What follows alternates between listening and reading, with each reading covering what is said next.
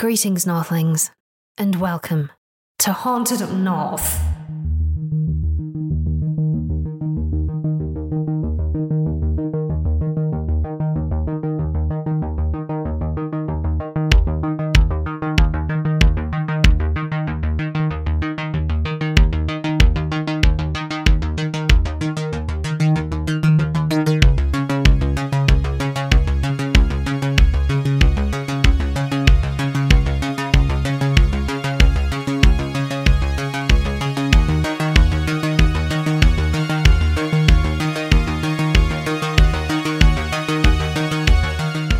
Whoa, what a time to be alive.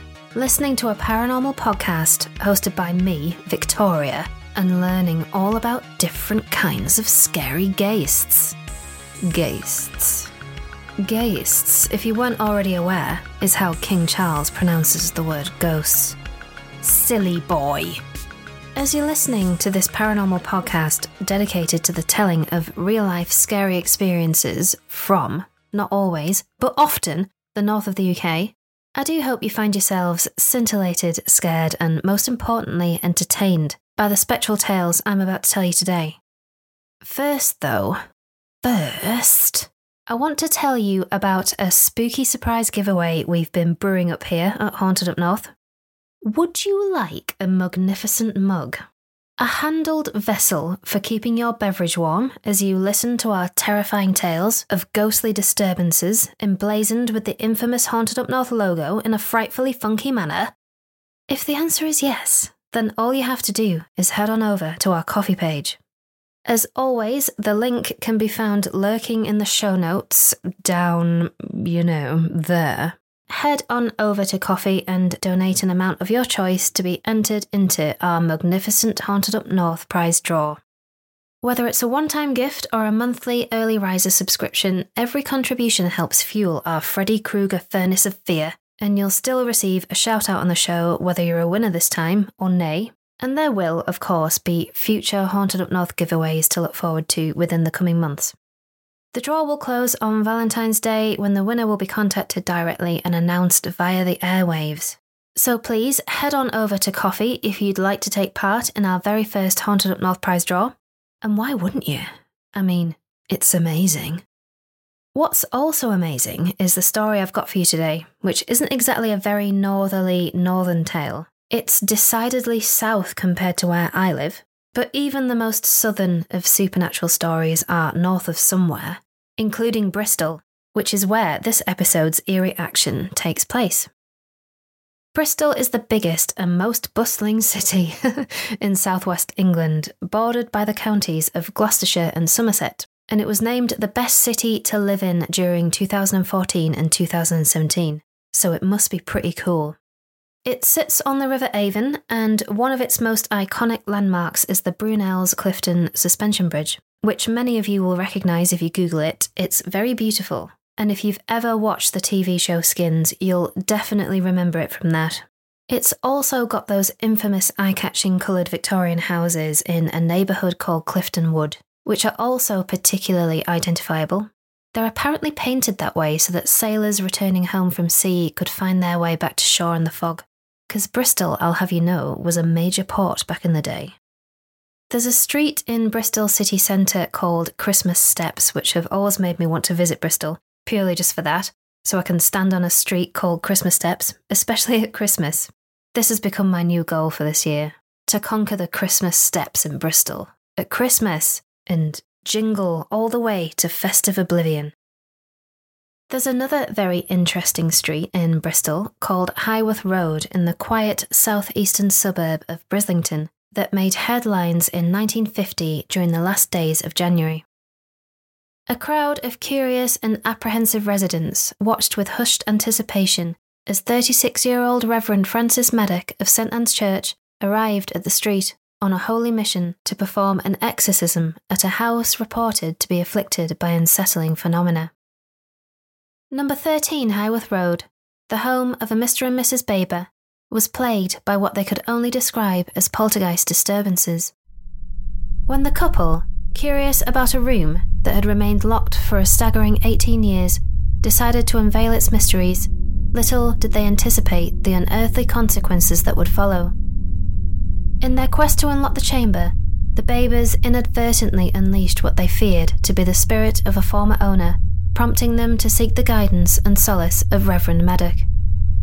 In the secrecy of the darkened Victorian home, shrouded by heavy curtains and thick silence, Reverend Maddock and Mr. Baber ascended the creaking stairs, the air heavy with anticipation, until they reached their destination the box room, a dusty tomb of memories, untouched since the previous owner's demise almost two decades ago. No spectral form materialized while the hushed ritual unfolded, the Reverend's voice echoing through the hallways as he visited each brightly lit room in turn, before finishing with a final prayer and vanishing into the night. As the door closed behind him, the Babers stood alone in the echoing silence, the trauma of the past six months clinging to them like a shroud. Would the ghost be banished, or was its presence still lingering there, hidden inside the shadows? Only time and the fragile flicker of their newfound hope would tell as they pondered what felt like an inconceivable nightmare, hesitating to accept that the ordeal had ultimately come to an end. Prior to the frightening events at 13 Highworth Road, Mr. and Mrs. Baber had lived inside the premises for 14 years, with no whispers of unease and no hint of anything to suggest they were cohabiting with anything remotely untoward. The house, rather modest in size, consisted of five rooms, one of which remained locked away for nearly two decades. This secluded space, a diminutive box room, had been untouched since the passing of its previous inhabitant, a woman known as Mrs. Gladys Drury. For 18 years, its secrets had been veiled in silence, preserving the memories of a bygone era. At last, a day arrived when Mrs. Baber, driven by curiosity, or perhaps a desire to uncover the mysteries concealed within, boldly confronted the box room lock. Forcing the door open, it eventually creaked inwards, and as it swung ajar, Mrs. Baber's eyes fell upon a trove of old trunks and furniture several chairs, a table, and a chest of drawers, which were stacked from floor to ceiling in the 6 by 9 feet room. The room was entombed with filth. Dust and grime dominated every inch of the dingy space. Cobwebs clung to the corners of the ceiling, and the furniture, a once sturdy testament to craftsmanship, was so infested with woodworm it crumbled beneath the slightest touch. Believing that this room could serve as the perfect haven for their young daughter, the Babers embarked on a mission to transform it. With care and diligence, they cleaned it thoroughly, banishing the accumulated dust and dispelling the ghostly cobwebs. Armed with a vision of a delightful space for their child, they adorned the room with their own furniture, tailored to create a cosy and welcoming atmosphere in stark contrast to the state they'd originally found it in. The room, once a neglected corner, now stood reborn, a joyful little sanctuary for their six year old daughter to enjoy. The first few nights were quiet, and all seemed peaceful and content inside the newly decorated bedroom. Then one night, a sudden disruption shattered the air, jolting Mr. and Mrs. Baber from their slumber. It was the sound of their daughter screaming from her bedroom, seemingly in a state of complete and abject terror. Rushing to her side through the darkness of the hour, Anxious and concerned, an unsettling chill coursed down their spines when they asked her what was wrong. With an unwavering conviction, she whimpered, There's someone in the room with me. In a state of panic, the Babers frantically scanned the tiny room, realizing that no person, regardless of size, could conceal themselves inside it without detection. Convinced that their child had likely experienced some sort of vivid nightmare, the couple diligently searched every nook and cranny to assure her that the room was empty and devoid of any living presence, human or otherwise. On the next night, however, and for several nights following, the Baber's daughter persistently cried out, adamant each time that an intruder lurked within her room. The situation escalated to such an extent that she refused to spend another night in that room altogether and even during waking hours, she became hesitant to walk around the house without one of her parents by her side. Before long, other members of the family found themselves entangled in similar disconcerting events. during a routine day of housework, Mrs. Baber was taken aback when she suddenly heard a disembodied voice emanating from the top of the staircase. Glancing upwards towards the presumed source of the sound, Mrs. Baber was met with a striking sight. The spectral figure of an elderly woman draped from head to toe in black. The apparition vanished almost as swiftly as it had appeared, leaving Mrs. Baber to dismiss the vision as a trick of her imagination. However, her skepticism wavered when, while tucking her daughter into bed one night and listening to her recite her prayers, she distinctly heard the mysterious voice again. Despite thorough investigations, no intruders were discovered in the room or the adjacent passageway. Moreover, no plausible natural explanation surfaced for the disembodied voice, which had escalated from being heard solely by Mrs. Baber and her daughter to now afflicting the couple's 15 year old son as well. Adding to the inexplicable occurrences, door handles began to turn of their own accord, and doors would swing open without any discernible cause, while the eerie sound of footsteps echoing up and down the stairs and cupboards opening in the dead of night struck fear into the heart of the Baber family. Sometime after this series of odd incidents began, convinced she'd upset the ghost of Gladys Drury by unlocking her sealed up room Mrs. Baber reached out to the renowned psychic investigator and author, Mr. Elliott O'Donnell. It was during Mr. O'Donnell's visit to the property that he, along with the Babers and a family friend, unexpectedly heard distinct footsteps moving overhead. Measured and deliberate, they paced across the living room ceiling in which the company were sat, emanating undeniably from the confined space of the box room above. The rhythmic tread persisted for several suspenseful minutes, after which a creaking sound reached their ears. It was the sound of the box room door slowly opening. The terrified onlookers held their breath as the footsteps traversed the hallway, descended the stairs, echoed through the passageway below, and finally approached the living room where all four of them were seated. It was at this point that Mrs. Baber succumbed to a debilitating fainting fit, and Mr. Baber, desperately reaching for the light switch, discovered that he was not only trembling with fear, but shivering due to an oppressive cold that had swiftly enveloped the room the moment the footsteps had entered. In the ensuing days, an overwhelming surge of media attention inundated the residents on Highworth Road. Journalists from various corners of the globe battled for the opportunity to narrate the gripping saga of the Baber family. The curiosity surrounding the extraordinary events drew enormous crowds to the streets, creating a palpable buzz of speculation and intrigue. The climax of this public spectacle culminating in the Reverend Maddock's dramatic arrival to officiate the exorcism of the property, turning the otherwise quiet neighbourhood into a focal point of both local and national interest. An article from the Baltimore Sun, dated the 26th of January 1950, reads A Church of England minister and plenty of electric lights appear to have chased the ghost from number 13 Highworth Road. Mr. and Mrs. William Baber, who appealed for the use of an ancient Christian rite to rid their home of the faint form of a little old woman with a halo, slept there last night for the first time in a week. They did so after the Reverend Francis Maddock visited every room in number 13, intoning the word of a ghost dispersing ceremony called exorcism. They said today they saw no sign of the old figure walking sorrowfully through the house, which previously disturbed them repeatedly. Yet, according to author William H. Gilroy's narrative in his tale The Ghost Who Won't Be Laid, dated August of that very same year, recounting the contents of a letter submitted to him by Mr. Baber himself, the mysterious phenomena inside number 13 persisted even after the completion of the Reverend's exorcism. We still hear the footsteps, he said.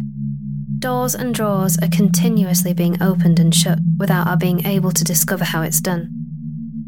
My wife and I actually saw the entity only a week ago. We have had numerous offers from psychic investigators and many things have been tried, but all to no avail. A very good newspaper photographer has attempted to take pictures inside of the house. Three of his flashbulbs were smashed to pieces, one after the other, and the developed negatives were not fit to be printed, as they had nothing but distorted figures on them. We are having a well recommended medium visit us in a week or two, and perhaps we shall then get to the root of the trouble. I wonder what Mrs. Baber's first name was. Perhaps they were both called William. Aside from the account I've just related, I could find no other mention online of the haunting of 13 Highworth Road. The bulk of this episode's material came from a bumper collection of awesome supernatural stories from a book called True Ghost Stories of the British Isles, which is a really truly frightening read. It's got some excellent tales I've definitely never even heard of before, including this one. I found a few little extra bits of scary snippets, again from the Baltimore Sun and a Reddit entry from a user called r slash no sleep, entitled The Former Tenant, the latter of which reads that not only did the ghost of Gladys manifest as an audible disturbance, but the apparition of Gladys herself would, in their words, wake the Babers up at six every morning. She followed them round the house all day with a creepy floating motion, she stared at them or came up behind them silently, startling them when they turned around. She especially scared the children, who, understandably, never wanted to be left alone with the Wraith. The same Reddit user also says, in reference to the Babers' well recommended medium visit, that the Babers had a spiritualist come to the house and he tried to make contact with the ghosts using a Ouija board. But he had no success. The ghost spelled out the letters E E H F H M E V, but it wasn't much to go on. Eefmith. That noise I just made, trying to make a word out of Ouija board letters, sounds like a character from the Harry Enfield show, Tory Boy. if anyone remembers that from the 90s. Harry Enfield and chums. But anyway, if that noise I just made didn't freak you out, listen to this. The thing that creeped me out the most, out of everything I researched about this case, was something I read in the January 1950 article from the Baltimore Sun that said The Babers said the ghost first walked six months ago. It talked as well, they said. It took the form of a little old woman in black who, in their words, just comes along and says, Aha! in an accusing voice then goes away again. I think out of everything I've read about this case, that's the scariest part for me, even though I read that out in a Alan Partridge aha instead of a creepy one. But what's she going on about? What's she saying aha about? Very creepy. It's weird how this case isn't more famous. It, it was before the Enfield poltergeist and the Amityville horror, and it was even earlier than the Herrmann family haunting of 1958 in Seaford, Long Island, New York the case that reportedly inspired the 1982 blockbuster Poltergeist, one of the best films ever. But it sounds like it had its fair share of attention at the time, so I wonder why it hasn't garnered the same notoriety as other public manifestations of that ilk. I was struck when I was reading about all of this by the fact that there was a teenager in the house when the supposed haunting was taking place. As with the Enfield poltergeist and indeed the Herrmann family haunting, there were adolescent teens present in the midst of all the action. As I've said before on Haunted Up North, disturbances involving what those afflicted consider to be noises and objects being moved or thrown about by unseen forces generally have a teenager at the heart of the drama, whether that's because they're responsible for the manifestations themselves or some kind of heightened kinetic emotional energy is being thrown about into the ether and causing havoc within the household. If anyone wants to see an awesome documentary about the Enfield poltergeist, I really recommend you watch a production that Apple TV made last year. The title of the show is, unsurprisingly, The Enfield Poltergeist. It's a four part mini series which is told entirely through actual audio and voice recordings made during the events that took place inside the 1970s Green Street house, which is the site where most of the supernatural activity associated with the Enfield haunting took place. The visual part of the story is told through actors who are obviously miming to the tune of the original audio, which at first, uh, but literally only for the first few minutes, I found a little bit jarring, but you quickly get used to it and realise how ingenious it is, and the actors are all absolutely brilliant. Uh, but I do recommend giving it a watch if you're interested in that sort of thing. It's edited in such a way that doesn't seek to deprive you of the mystery of the Enfield narrative, but at the same time, it still forces the viewer to really take a good look at what the hard reality of the situation within the Hodgson family was, and it invites you to form a more emotionally intelligent view of what might have caused everything that unfolded inside that house, both before the investigators were involved and afterwards, and also during. As for 13 Highworth Road, who knows what the heck went on in there and whether there are still things going on. Perhaps Gladys Drury was only mad at them for opening up her top secret box room. I wonder why, if indeed she was a sentient, rageful spirit, why she was mad at them. Maybe she just didn't like people touching her things and wanted them to stay in there forever. Maybe she was simply scared of change, like so many of us are, and it had nothing to do with the objects inside that box room. But whatever opinion you have about the curious case of 13 Highworth Road, please don't go knocking on the door asking the current owners if you can have a good look at their box room, because you might get arrested for being nosy. If anyone has any more information on the haunting of 13 Highworth Road, do get in touch at hauntedupnorth at gmail.com. And until next time, I'm out, like a light switch in a haunted house. Please remember our Mugnificent Haunted Up North giveaway. Click on the link in the show notes if you'd like a chance to upgrade your hot drink hydration game. You can put cold drinks in there as well, or anything you want really. You can use it for measuring rice, you can put bird seed in it, or some mud, if that's your thing. I'm not judging you. You can put mud in your magnificent Haunted mouth mug if you want. Don't though, because I'll be sad. Thanks for listening, everyone, and for letting me inject a bit of Bristol soul into your day. Long live Highworth Road and all who haunt her. And remember, if you stumble across a rusty old doorknob, hesitate before turning the handle, for you never know what mischief might be brewing on the other side. Unless it's a really awesome haunted up north coffee mug, then you should definitely axe that mother down. Cheerio, crocodile. No, I didn't. No, see you later. Uh, alligators. See you later, alligators. Is what I meant. Idiot.